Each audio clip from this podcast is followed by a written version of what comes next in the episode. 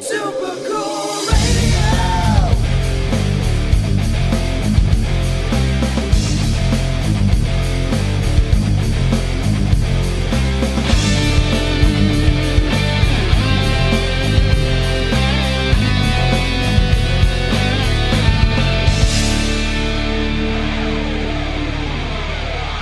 Hey everyone, before we jump into the show, I want to tell you about our merch store on Threadless. Shop a wide variety of logos with multiple colors and sizes available for each design. Your support is greatly appreciated and helps us continue to make killer content like this episode. Please visit supercoolradio.threadless.com or the link in the description to shop now. Hello everyone, I am Matthew Thomas. This is Super Cool Radio. Thank you so much for tuning in to another killer episode. I got a great guest with me at this time. He recently released, he recently formed the Sweet Kill and released the album Darkness. Please welcome Pete Mills. Thank you so much for hanging out with me. My pleasure. Thanks for having me, Matthew. Of course, as soon as I, I, I heard the album Darkness, I know we're going to discuss this later on the interview, but I just want to say, like, I very much enjoy that that album is like a whole mood wrapped into one.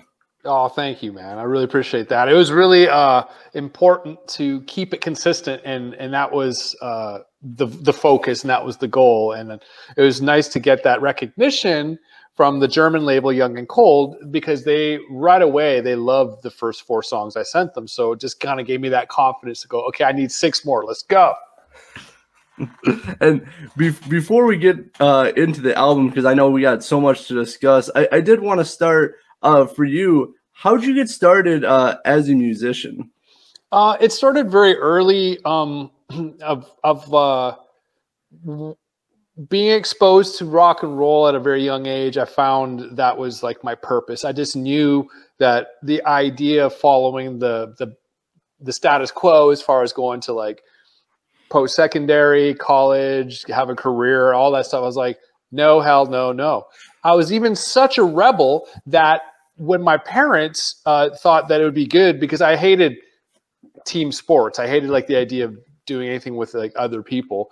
So they're like, well, why don't you learn how to play guitar? I'm like, no, there's no way. I don't want guitar lessons. I don't, I mean, and then all of a sudden, I'm like, oh yeah, can I, my grandma, can I, I remember they had a guitar. I want to learn how to play uh, so that, that song. I want to, you know, it was a Metallica song and I just want to learn how to see if I could do it.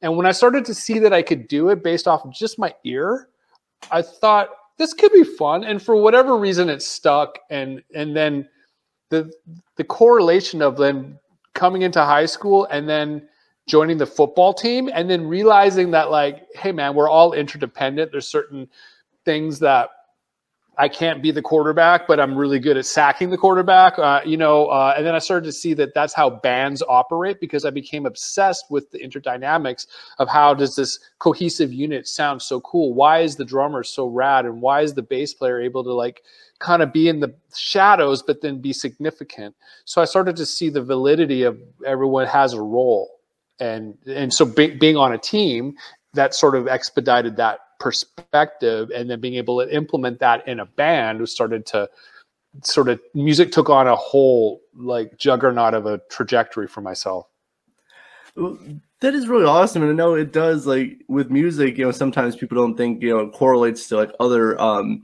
aspects of life but like it does help you become a team player because you have to perform with all these people uh, to make sure you have like the the complete sound and it translates to football or any kind of sports as well. So that, that's really cool. The correlation. Yeah, right on, man. I mean, I look at like hockey and basketball are like the best examples because you know football you got eleven people, but like in basketball and hockey you got five. So your goalie is your drummer, uh, your defense is your bass, your guitar players are your left and right wing, and your lead singer is the center. That is actually very cool uh, dissection of hockey compared to music. I like that. first time. Yeah, your, your, point guard is your uh, singer. Your center is your your drummer. Your power forward is your guitar, and then uh, I don't know basketball that well, but whoever the other guys are, let's call him the bass player. but uh, for for sure that then that is a really cool like you know how uh, like music you know as we said correlates to other sports and stuff like that that's cool how you just broke that down and um you kind of assigned everyone a music position for their sport as well that was cool first time here on super cool radio for that Right on, right on. and I, I did want to talk about bef- uh, before we get into darkness real quick. I got a new question for this season uh, for you because I know you've you've performed with uh, some great bands, and uh, I've, I'm sure you've been to many concerts as well. So for you, what has been either the most memorable concert you've either performed at or been to? Um, let's go performance. Uh, there's been a few, and it's it's tough to say which one takes the cake. Sometimes I go, okay, the one with the most audience, which was ten thousand people at Red Rocks, was pretty memorable, especially when we got into a bit of a yelling match with the audience. Um, but that was in another band in another era of my career. Uh, and then I just go like recently playing festivals down in the OC where I'm from. I'm living in LA, so down in the OC, some festivals are really fun. Um, and then I, I can never, you know, under you never can underestimate the goth clubs in LA and that scene. And so this sort of smallness of, of certain but packed clubs that like, you know, Bar Sinister, for example, like you know our last show there was just super like on point. Like we had three encores. It was just like phenomenal. Like people just didn't want us to leave and that's the best feeling. And um in the in the last show i could say that really stuck out as far as being an audience participant um, would be nine inch nails. I, I had the privilege of seeing them when they did that. It was in 20 it was a while ago but it was in 2018 they did five nights at the palladium. Um and just being in the atmosphere of that and and seeing the interesting yet calculated set list flow that Trent orchestrated there was a lot of very atmospheric moments where it was just him and his piano and that and then it was like completely juxtaposed by having like Mike Garson on stage and and Gary Numan came out for some songs and and then like full on band and just absolute light show situation. So the juxtaposition of those two extremes within that one show and I saw it a couple nights in a row so it was different. There wasn't like an exact like we're sticking to this whatever 15 song set. You know, they did uh, switch it up a little bit. Um, that was a very uh, it, it was very grounding. It brought me back to like my roots. That definitely sounds like an awesome experience. I've, I, I have not seen Nine Inch Nails live, but I've like most of the people I who have who I've talked to say they always they always put on a really great show. But it's also there's a lot of inner workings. Like you can you can really see like um, how Trent really lays out each set list. Well, it's interesting too because I ran into a couple of women that were like traveling across the country to like they were already at like a nine inch nose show 80 or whatever like they were just that was their thing. Like wherever that because i guess nine inch nails doesn't play as much as they used to you know? I mean trent's got kids now you know he's doing scores for films. So when they do play out it's like a small leg here a small leg there so these two women are just like yep we go wherever trent goes kind of thing and i, I respected that that was like dedication you know That is a lot of dedication. I know like it always seems like some of those bands who don't tour as a lot or like have a huge following that there's always that like group of people who will just Yep. go go wherever they go. mm-hmm. And so I think I think we're warmed up. I think I, I really want to talk about uh, your new album Darkness, uh, which was released uh, earlier this year, and I know you have a vinyl release that you're working on as well. Uh, so for you, like it is a solo project. So like how did like how did this come about? What was your, like your um your inner like your uh, inner workings and thoughts for uh, Darkness? you know, over the years, being in bands, having those epic, esoteric, loquacious discussions about G major versus E minor versus the structure versus the feel. And it's like the democracy of art sometimes can get super cumbersome because it's just like, oh my God, like, dude, let's just like, it's a song.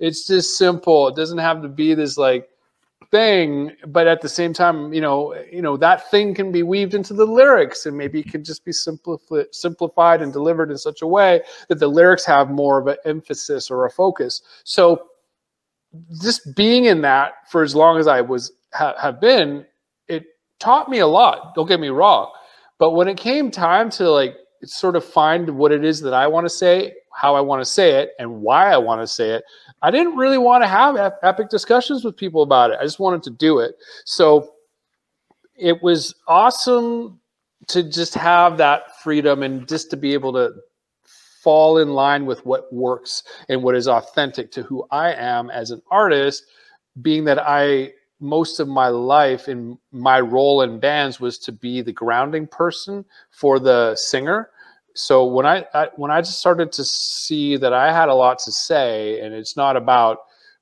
you know, well, I don't have. Maybe I should just find a singer to say it. Like I, have never really been a fan of singing somebody else's lyrics or have someone else sing mine.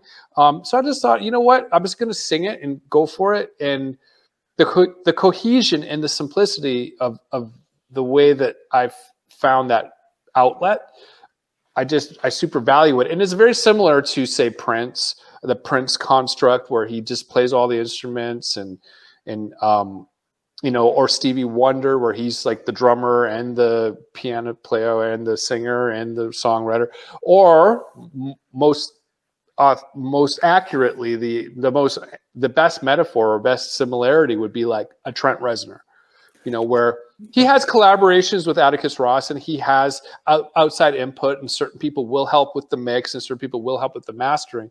But the idea is that he is the thrust of that. And so whoever's on drums is whoever's on drums, whoever's is on bass.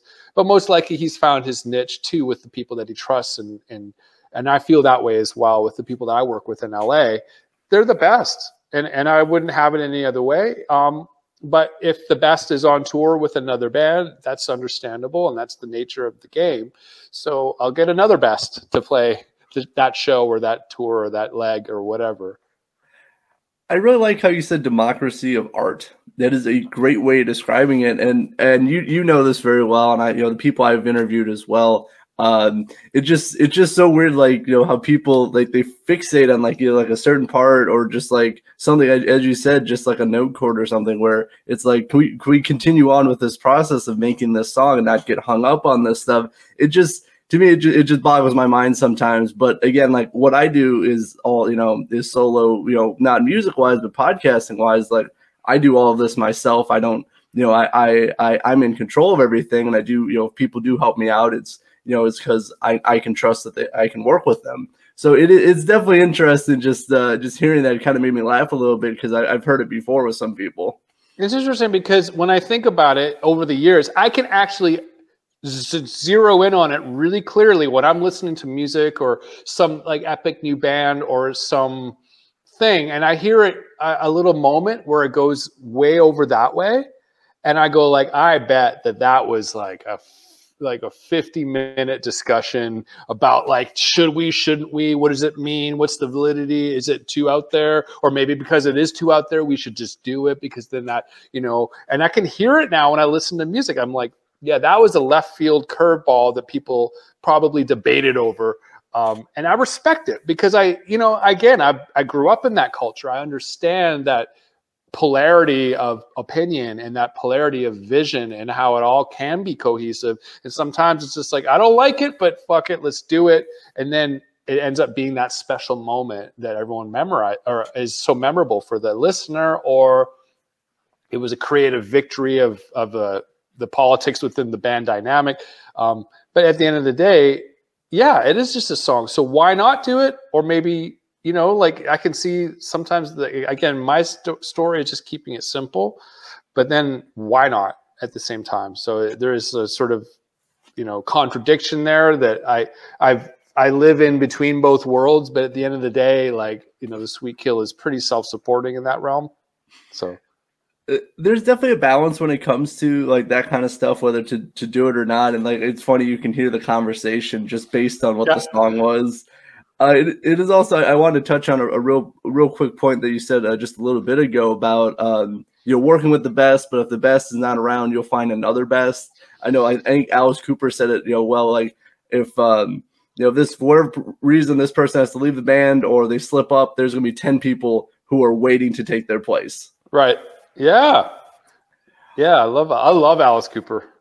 It- he, he's my favorite. He, he's I, he was the first concert I went to, and Oh wow. been hooked. Uh, I saw him in uh, ten years ago or nine years ago, 2013. So yeah, Well, I mean, like anything to do with theatrics, like like the way that he came out and in his androgyny, but then at the same time he's a demon dude, and songs like the Ballad of Dwight Fry or, or anything off of Killer, like it's just it's quite evocative and it's very reminiscent of my relationship with say Kiss and how they had such an impact on me just by the visuals and like I can like oh who's my favorite I like the guy with the dragon but then I like the guy who's the cat because I like cats and it's like it always interchanges depending on what mood I'm on in and and I just love like anything to do with theatrics well, it it was so cool, and honestly, I think I was like that was like the perfect concert to go see because it is it's a show. You know, Yeah. it's it's not just a concert; it is a whole performance.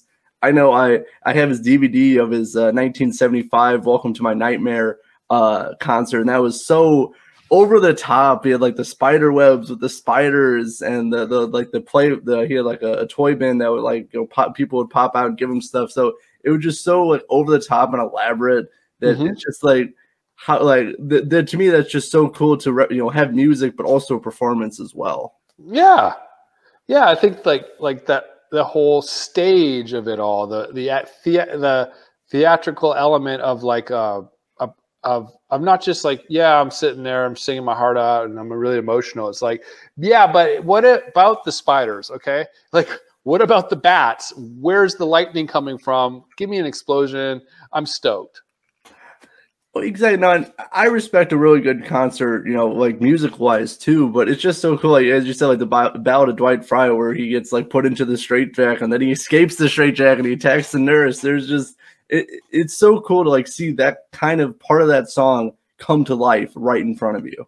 Yeah, and that song Tourniquet off of Antichrist Superstar by Marilyn Manson literally takes a page from the chord progression and the vibe of Ballad of Dwight Fry. You know, like I lo- there's a correlation there, and of course Marilyn Manson's that version.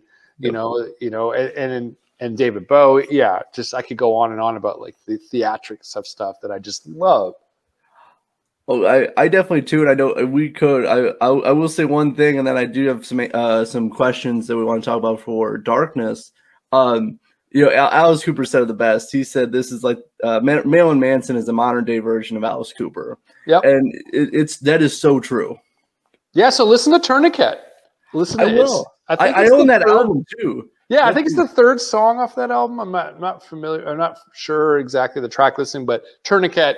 Literally listen to Ballad of Dwight Fry, especially the end of Ballad of Dwight Fry. It's like pretty much the same song.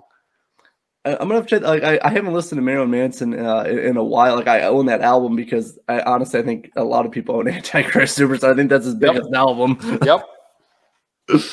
so I, I definitely will. You see, I see every interview. I love it because I learned something new about you know something like like I love like Alice Cooper and um, you know Marilyn Manson that kind of stuff. That I, I learned something new.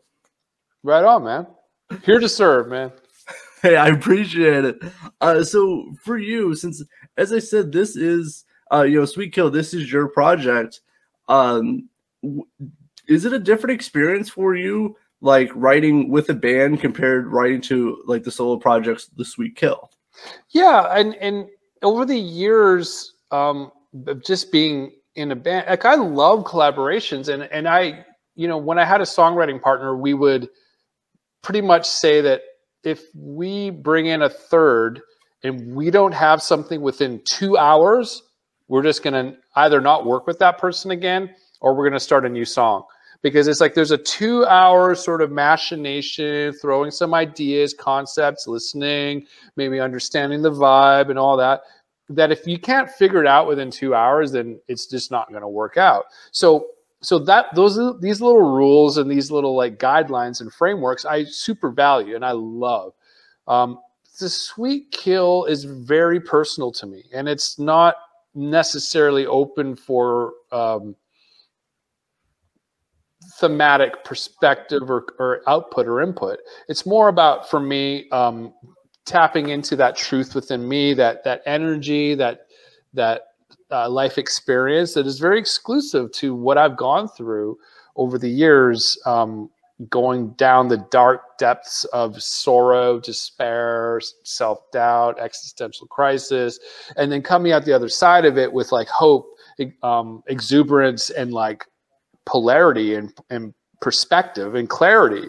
Um, all those things, like I, I can't really, like I don't really want to bounce them off of somebody else. However, sonically speaking and, and genre wise, like uh, I'm I'm very focused on like early 80s and like that sound of of coldness.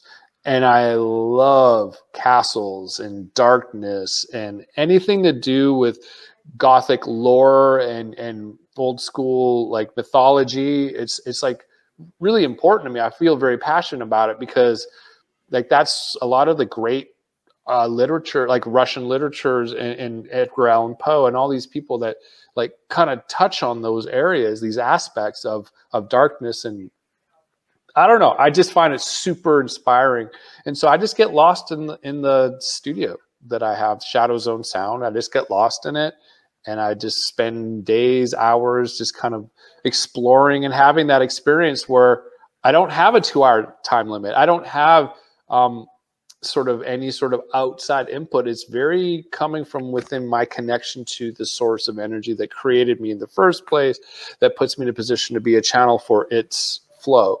So I call it. Um, uh, one of my spiritual advisors calls it the uh, the uh, the unconscious. What's it called? The ev- the um, vibrational arch that's sort of the unconscious of everyone's connectivity to it. And so the world's kind of pretty it's always been what it's always been but it's it's at a i feel like it's like we're at a tipping point right now and i feel very inspired to be the catalyst of darkness. I really like that you said catalyst of darkness. That that that is a very solid tagline uh but it, it's so cool that like the the album like when i listen to it it, it's it's very tight. Like you know, just the, the songs just flow one after the other. You, I, I I can tell just by listening to it that you put a lot of effort and thought uh, to like lay out each song, to record each song, and lay out the track listing, and you know how how you wanted to represent the album in its whole. You put a lot of effort to it, and I, I was very impressed. Like listening the whole thing, I had to keep listening to it because like I want I because I felt like I had to like I picked up something new oh, every wow. time I listened to each song. I appreciate you, man. I appreciate that. That's the whole point, right? Like, there's, it's not just like um, one and done, and you you get it all out of the gate. And and uh, the idea is to create enough of a impact to the listener to want to hear it again, or they find themselves in op- weird moments, like whether they're in the bread aisle at Ralph's and all of a sudden they're humming something. You know, like that's the goal is to get it hook enough within the unconscious to be able to go, I want to hear that again and the first four songs that I was sending out as a private SoundCloud link to a bunch of labels, managers, booking agents, stuff like that was uh, it was in the order of Darkness, Closer, Cold, and then Heart Attack. So those were the first four songs that sort of got the ball rolling. And a lot of you know sync agencies and stuff like that were like, oh yeah, we love the music. It's just not what we're pitching right now to film, but you know keep submitting or other, a lot of people it's like you know we're full up on our roster and our labels but like it's great stuff. So i got a lot of like all the all the if you will um rejections were very positive you know what i mean? And then when the right away when young and cold heard it they're just like yeah we want to put this out. And they said do you do you want to do an ep or an album? And then they paid more for an album. So i'm like yeah i'll do an album. And so but because i knew the cohesion was there and a big part of that was actually running on a lot of these ideas and concepts by my girlfriend.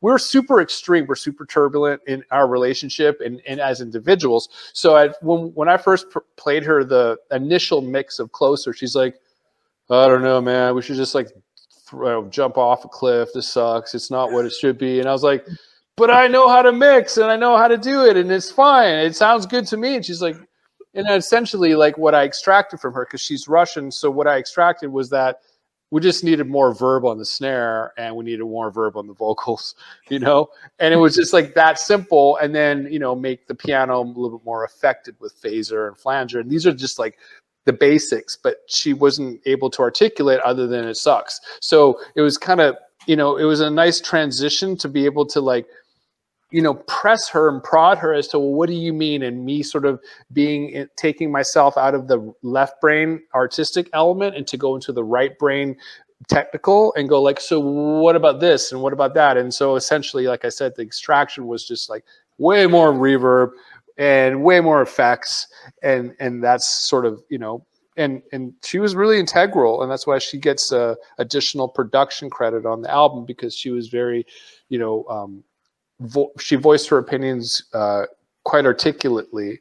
And then it was a you know when the ones that i didn't understand the opinions i didn't understand i was just asking like you know broad and out there questions to sort of interpret what it is that she was looking for. But essentially um, it was it was a really cool uh, dynamic and and it really uh, it was a big part of the cohesion well, it's kind of uh, you know what we talked about earlier with having like you know as you said like not not too many like outside um, influences or factors in them, but to have that one where like it's someone you trust very well Yep. to like get you um like a different a little bit different perspective on stuff. And even like it, it's just so cool how a song you transform a song. Like as you said it's just the basics for how you you know what you uh, uh changed about the song but it makes a, a whole lot of difference Oh yeah, and it's it's just subtle stuff. I mean, maybe it would be fine without it, but at the end of the day, um, it had an, an energy and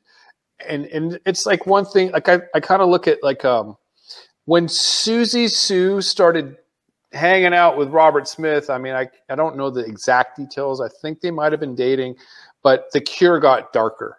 They just got way darker after that exchange. I think that he was even yeah he was playing with her as a guitar player in her band for a minute too. So there was like a a and I kind of look at the Siouxsie Sioux Robert Smith dynamic with me and my girlfriend and and so I you know I think that this this uh, release party we're going to be having at Bar Sinister she's going to be playing keyboards in in the band. So she's like you know having that Robert Smith experience with me and uh, yeah Uh, but that that is just so cool, and you know, uh, b- before I, I comment on what you said, just it is true at the Cure, but they kind of started out more as like a rock band, but then yeah like a punk pivotal yeah yeah, you can really tell like their music got way darker. But I mean, to me, like some say it's their some of their best stuff. So they're you know it, it's up to interpretation, but it, they definitely tell there was a big shift in their in their music, and that is definitely one of the factors. But it, it's so cool for having someone have like um you know uh, give you very good like opinion, listen to music, be a very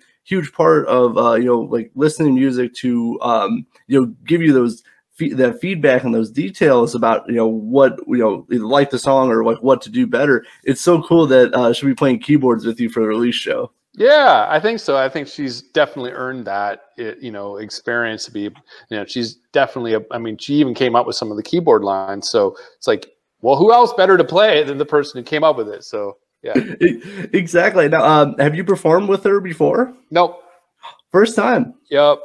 I I I, I assume you're excited for it. Oh yeah, absolutely. I mean, the show's a little bit a ways away. Um, you know, we we just moved from Hollywood to the Burbs, and the studio is a big part of my peace of mind. And so I'm very focused on like, you know, we got a guy in to tune the room and put all the Auralex on the walls and such certain spacing. And there's this procedure that occurs in the technical realm of throwing white noise, which is just pretty much and then so it tunes the room and he has this uh, uh, you know weird schematic that shows the eq of the actual room and the, the problem areas get to be toned out through the eq of the speakers and it's a fuck it's a procedure man so the focus has been like okay get the studio up and running um, and getting it to so i can get into that peace of mind because without me creating i'm just a rudderless ship man i'm just like why am I here? like, you know, I, I mean, yeah, I'm here. I have a purpose, you know, is to uplift others and be a channel. But like, without me fully, you know, maximizing my my expression, I get a little bit weird, you know. No, for sure. You need that. You need, um, you know, that to the thing to ground you. You know, to like put you in your element for that you can be at hundred percent. You can be the best you can Yeah, for sure. Uh, and so, um, when is the uh release show? November 26th. So Nice. two months two months away essentially um, but there's a bunch of work there's a bunch of new songs that are going to be that aren't even on darkness that are just in the works that are super phenomenal and they have to be a part of the show. So how i work is i just sort of get all those sounds and the instrumentation flushed out so then i could send them to the guitar player to the bass player to the drummer for them to learn note for note what's going on so then we can have an experience. Now obviously i'm not like a guy who wants it to be exactly the way it's supposed to be. Like there's you know the players that i have the been blessed with to play with have the athletic decisions within them to to do something cool over here or when this moment comes to lead up to it and create. So there's like a nice um kind of unpredictableness of the live performance that I really enjoy because you know yeah the, you know I've always as a kid growing up I never liked live performances because things were always different than the album. And I remember and that was a big t- uh, testament or a foreshadowing as to why I became a producer because I'm so specifically attuned to every little nuance. And that when it's ever so off I'm like I don't why didn't they do that? Like why is it that Lou Reed can't sing Venus in Furs exactly like it is on the album? And it has to be some weird uh, spoken word experience like ah but i get it as a performer that like sometimes you got to just leave things up to the unpredictability of the live performance and so i got great musicians that have the capacity to kind of like think outside the box do their thing with it but at least so i'm a fan of um the movie Hearts of Darkness, which is the behind the scenes documentary of the movie Apocalypse Now, directed by Francis Ford Coppola. And then in that, in the behind the scenes Hearts of Darkness, there's a scene between Dennis Hopper, who is just high as a kite, probably snorting way too much coke during his thing. And of course, his role in the movie was he was a, uh, a photographer documenting the war. And so Francis Ford Coppola said to him, like, hey, so you're not really doing your lines as they're written. And he's just like, yeah, man, I'm doing my thing. You know, I, I, I feel it, you know? And he's like, Dennis, you got to learn your lines so you can forget them. And you see the light bulb come on, and Dennis is like, whoa. So that's how I like to be playing with, you know, as say I'm the director of the show, so, so to speak. Um, I like to have musicians that can learn the parts, but then they can also, by knowing them, they can kind of embellish or or enhance them. So it's like a unpredictability again.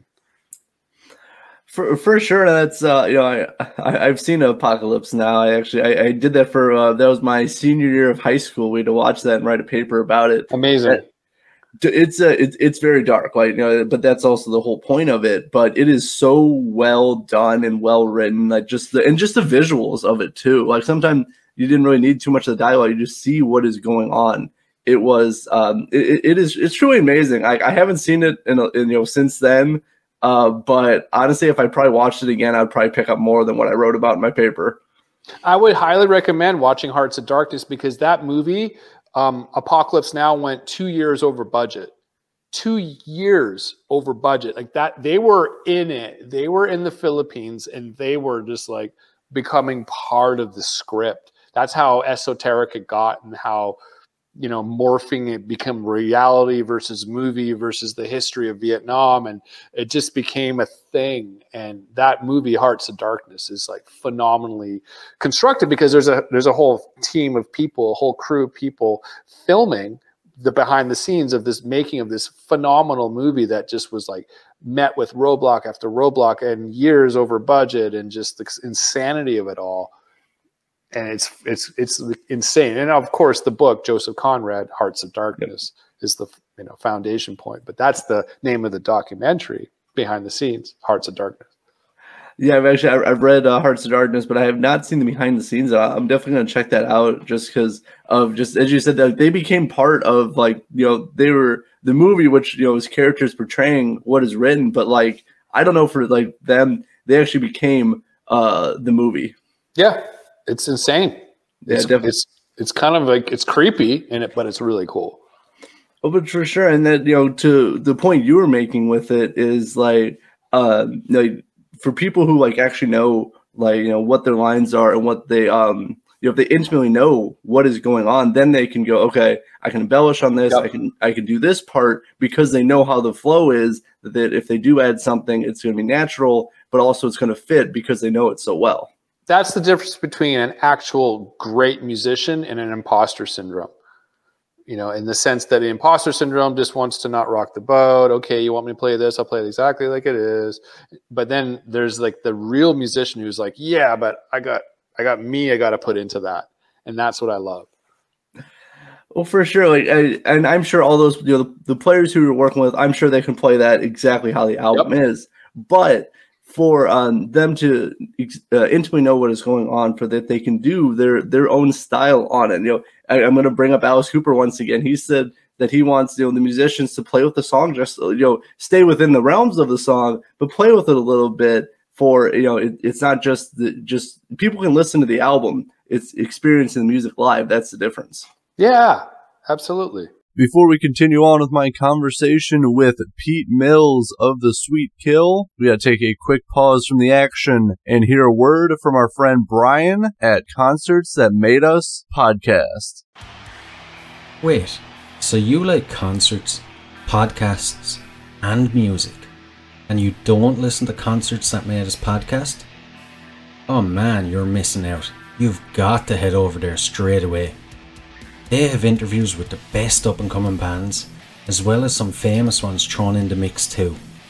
And don't even get me started on the concert stories. Oh man, are they wild. That's Concerts That Made Us podcast. New episodes every Thursday on all podcast players. do want to talk about you did film some music videos for Darkness that was for Closer, Satellite, and the title track itself.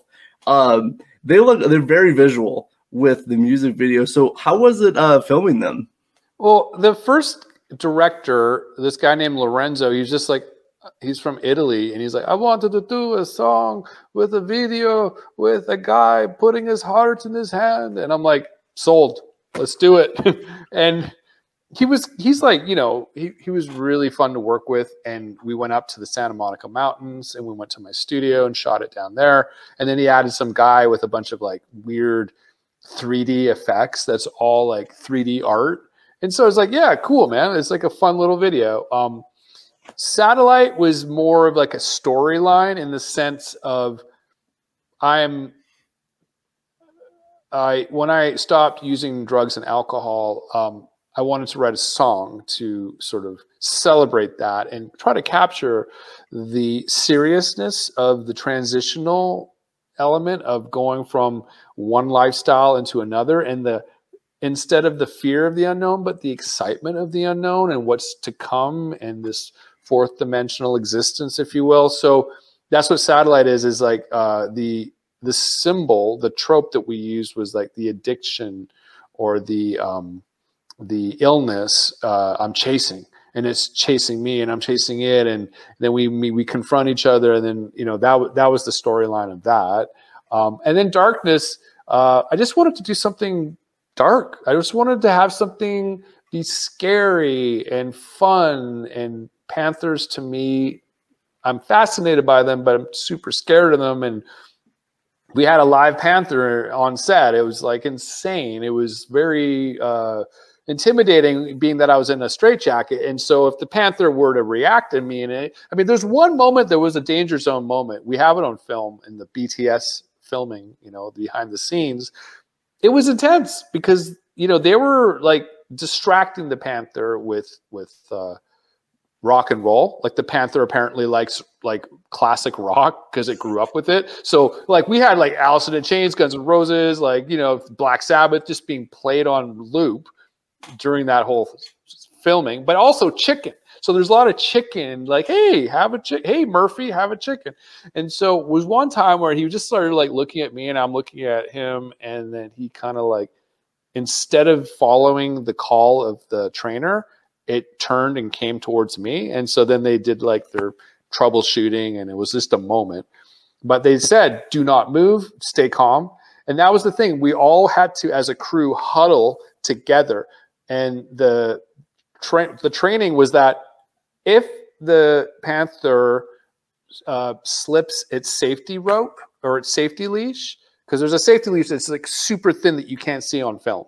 And if it slips out, if for some reason, because it's not super tight, so it could slip out at any moment, goes, whatever you do, do not run. If you're in a pack, it's not, you know, but if you start running and they start running, then someone's going to, you know, get pounced upon. So we had that training, and obviously they had three trainers in there, like monitoring the whole situation. And that blood actually fell out of the chair doing a fake seizure, and I hit my head on the ground. So that's like real blood, and I got a concussion. So I was like literally in bed for a whole month after that. Um, I missed my Pro Tools uh, subscription renewal, and they had they were like, "Well, too bad." I'm like, "Yeah, but what if I gave you a doctor's note to like actually?" And they're like, "Okay, fine." So they accepted my doctor's note. I got a month free of Pro Tools and whatever. My subscription renewal is no now November as opposed to October. But um, yeah, it was one of those those moments where like I just wanted creepy to be the prevalent element, and hence the song is called Darkness. So the amalgamation of the two made sense. I think that is just so awesome and so badass that not only like you like you know I was I was trying to figure out is that real? Is that you know um, you know computer animated? And it's just so cool you get to work with an actual panther. It loves classic rock music. Like come Yep. on like you can't make that up. But- yeah, it was a phenomenal experience. but that, to me that that is just so awesome and that you got to do that. Obviously no one you know no one got injured by the panther you know you, got suffered a, concussion but you got a free month of pro tools so There balances out glad they accepted your doctor's note that's what they, they they requested that. They're like, "Can you prove it?" I'm like, "No problem." Like, no I, i've had a concussion before they're they're not it's not fun no, it's like weird brain fog, man. I'm just like, "What? This isn't me." But I just want to go back to bed. I, it's pretty much what I, I i actually got tinnitus or mine which is Oh wow. yeah and like tonight like i know like people who unfortunately like um you know take their own life because of tinnitus and like i totally understand that. Like it does it messes with your you know you, you wouldn't think that it does but it messes with your with your mind and your ability uh just so much. Hmm but uh it, it, it's so cool. You had some really great experiences and it's uh awesome to see the like the storylines play out in uh satellite and just the the uh and then going to darkness just i really like the whole visuals with it you know obviously you got the panther but also i really like the the contrast from like a white background but like either people are wearing black or you got a black panther that you have like light and the dark uh contrast with it Oh, thanks. You know, we actually had we got a special effects guy. Some of those close-ups of the panther, we CGI'd black into the background. So that was a lot of work for the CGI guy because he had to like maintain the whiskers.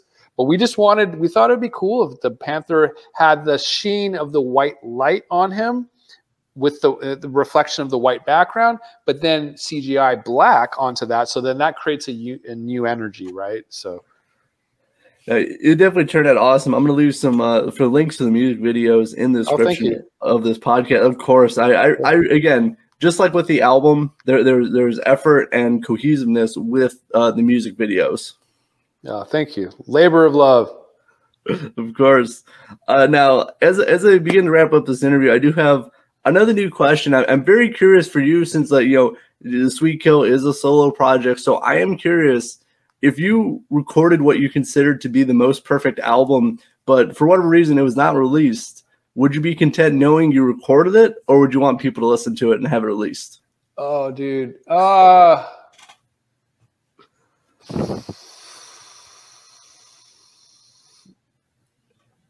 It's a tough question because I think anytime I know something is that I've done the best of my ability at recording it, mastering it, writing it, performing on it, uh, honing in on the lyrical perspective and theme, and like codifying that. And there's such a beautiful gratification. I just feel so complete right then and there. Then the other side of me is like, well, if I like it so much, uh, maybe someone else would. And if we all lived in a vacuum, then you know, I would never have that sort of feedback. Like, it, there's something really gratifying of having Young and Cold Records be so supportive and be so adulent and so, um, you know, enthusiastic like that. And then, and then on, and as a result of that, being on a label with all these like-minded bands of these up and coming, you know, or or established dark wave acts, that that that that community is really important. And then as a result of that, like festivals and then people that fans that just like organically fall in love with it. Like I, I, one of my producer friends in Canada, he said like, you know, you never have to really worry about building a fan base. They'll find you. People love music. People love new music. People love specific things. And it, you know, I just feel there's like such a nice rapport of having that that re- reciprocity with an audience there is such a nice recognition as an artist ultimately. So it's a tough question man because i feel complete when i know i've done something to the best of my ability. But then it's like it's it's a tough thing to gauge because then the, the feedback i get from people i've never met before the the the bandcamp sales that just keep happening and like the comments that are left or whatever it's just like it's everything for an artist. I mean i don't read every comment but like the ones that I do that are super supportive, even the ones that aren't supportive, it's just like, wow, you cared enough to write something on my thing. Thank you. You know? no, it, it definitely it, it is a tough question. That's why I kind of like to include it, just because I want to kind of kind of understand, um, you know, for artist perspective, like you know how you feel about that. But also, I think honestly, most of the the, um, the people I do ask, who I interview, um, they say they want to like release because they want you know people to listen to it. They want if people have a connection with it, that would be awesome. But also to influence other people. Like we wouldn't have Marilyn Manson if we didn't have Alice Cooper. Right, and when there's that documentary called Control about Joy Division, and it shows a scene in that. I mean, the fun fact about that movie is that the actors were actually they learned how to play. Like that's how easy it was for Joy Division, you know, or anybody for that matter to like play a Joy Division song. So there's a scene in that movie where you, uh, it was like I think it was Steve Jones and Paul Cook, or maybe it was Steve Jones and Johnny Lydon from the Sex Pistols that were just sort of watching that first Joy Division show in that like half-filled auditorium. And it's like you could see the wheels turning, and they specifically did that scene to sort of a hint that like without Joy Division's come as they may approach to playing music, uh, it, it, it gave permission for punk rockers to be like, you know, I don't need to be like the best musician. I can just do what I do, man. I, I can express myself in my limitations. My limitations can be my strengths. I don't have to be like a jazz musician to be able to, you know. Um, so so yeah, like like it's it's all about you know it's all everything I see I take in like a sponge, but I have to have an outflow, and I would love to, and I'm honored if I'm an outflow for someone else you know. Oh, oh, definitely. Just having that um, that influence that you know, as you said, like with the Sex Pistols, it was funny. I've been listening to them this week, so it's kind of funny you mentioned them. But yeah, to have them be inspired to you know have their own music and to form their own band, like th- to me, that that would just be so awesome. Yeah. Yeah. Definitely. Do you play?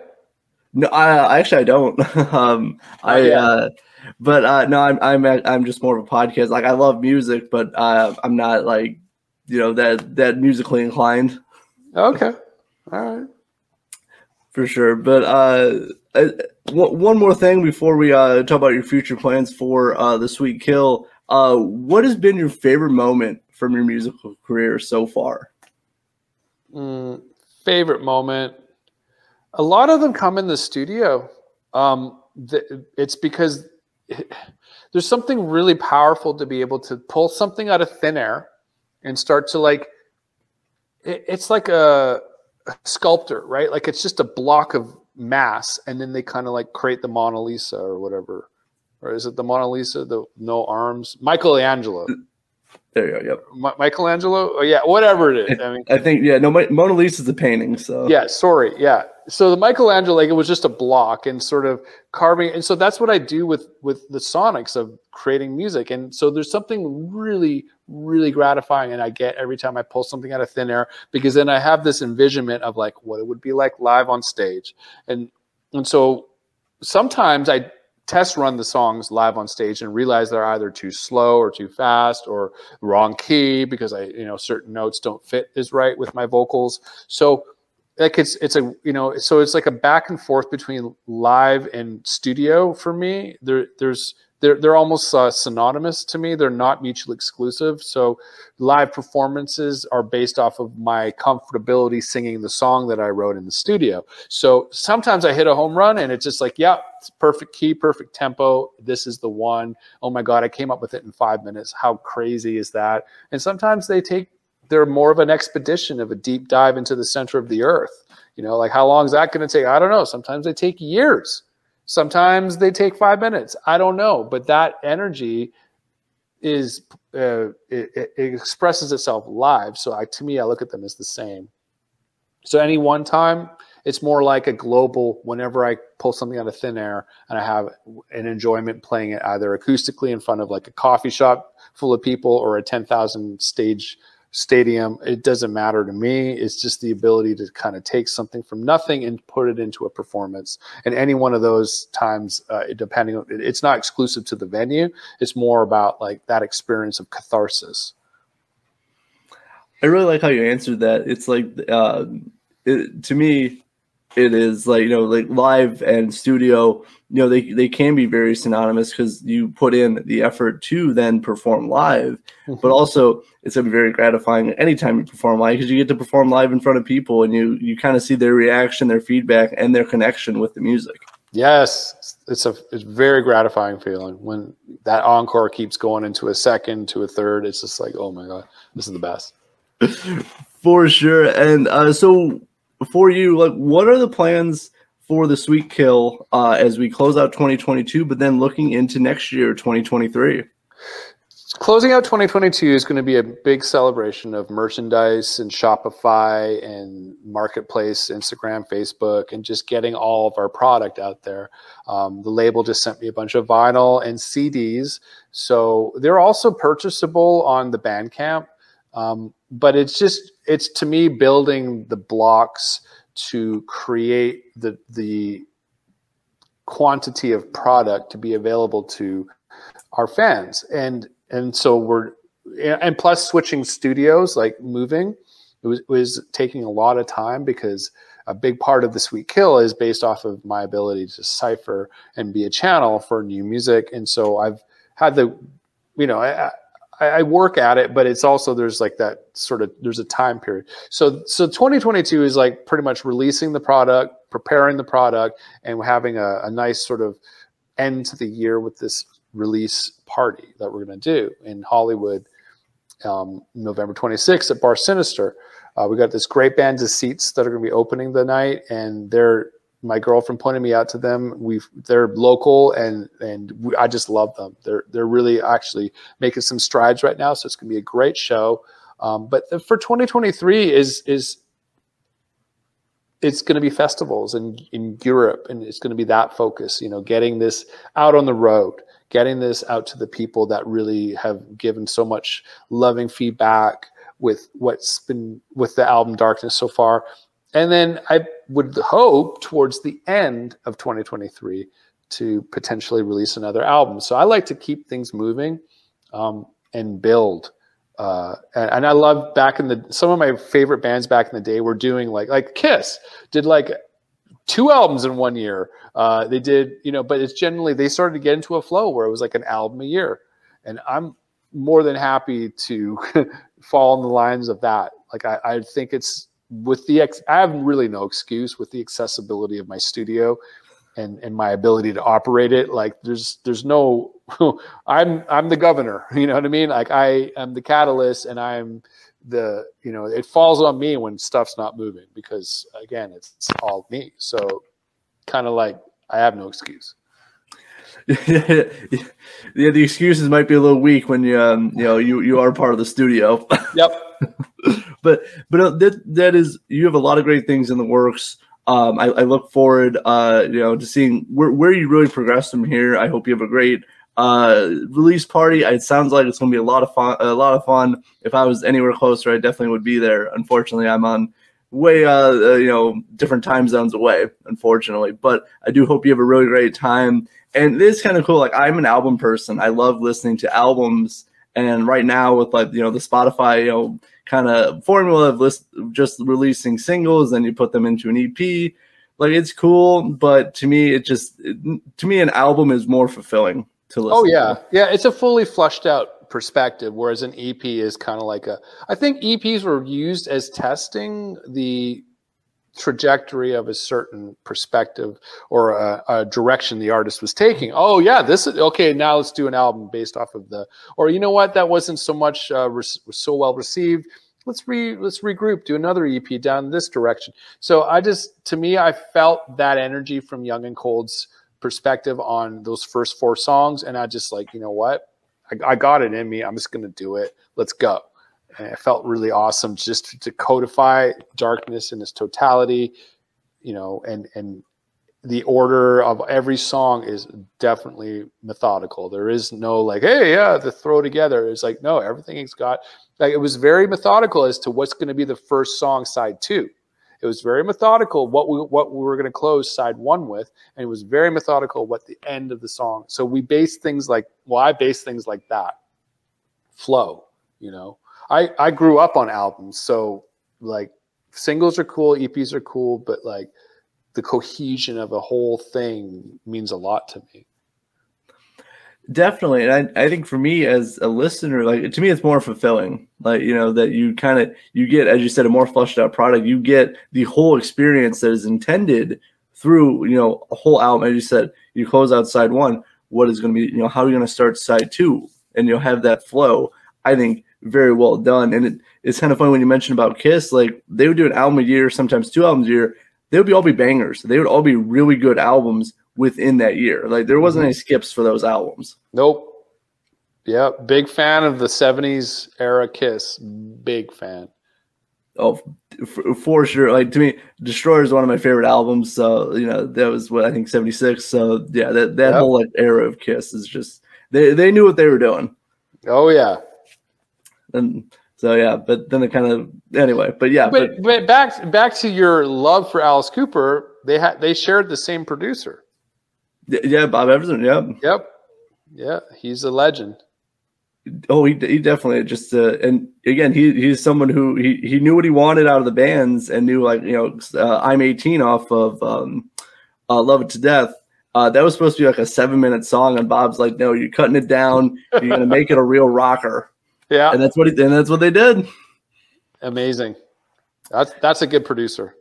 Oh, oh yeah. He, again, he, he he knows like what to get out of the bands, but also has that vision for for what the album's going to sound like. I think that's important before you even start recording. Is like you have to know what direction, like what you where you kind of want to go with the music. Yeah, absolutely. As, as I'm sure you know very well. Absolutely. But Pete, thank you so much for hanging out with me here on Super Cool Radio. I know I, I told you before we started that we're going to be about you know thirty or forty minutes, but I had a really great time chatting with you, so I kept you a little bit longer. Hope I'm hope that's okay. Yeah, no, my my pleasure, man. It's an honor to talk with you, Matthew. Your your questions are great. You, I can feel your enthusiasm, and it's just really, uh, it's it, it goes for good. Inter- you give good interview, man.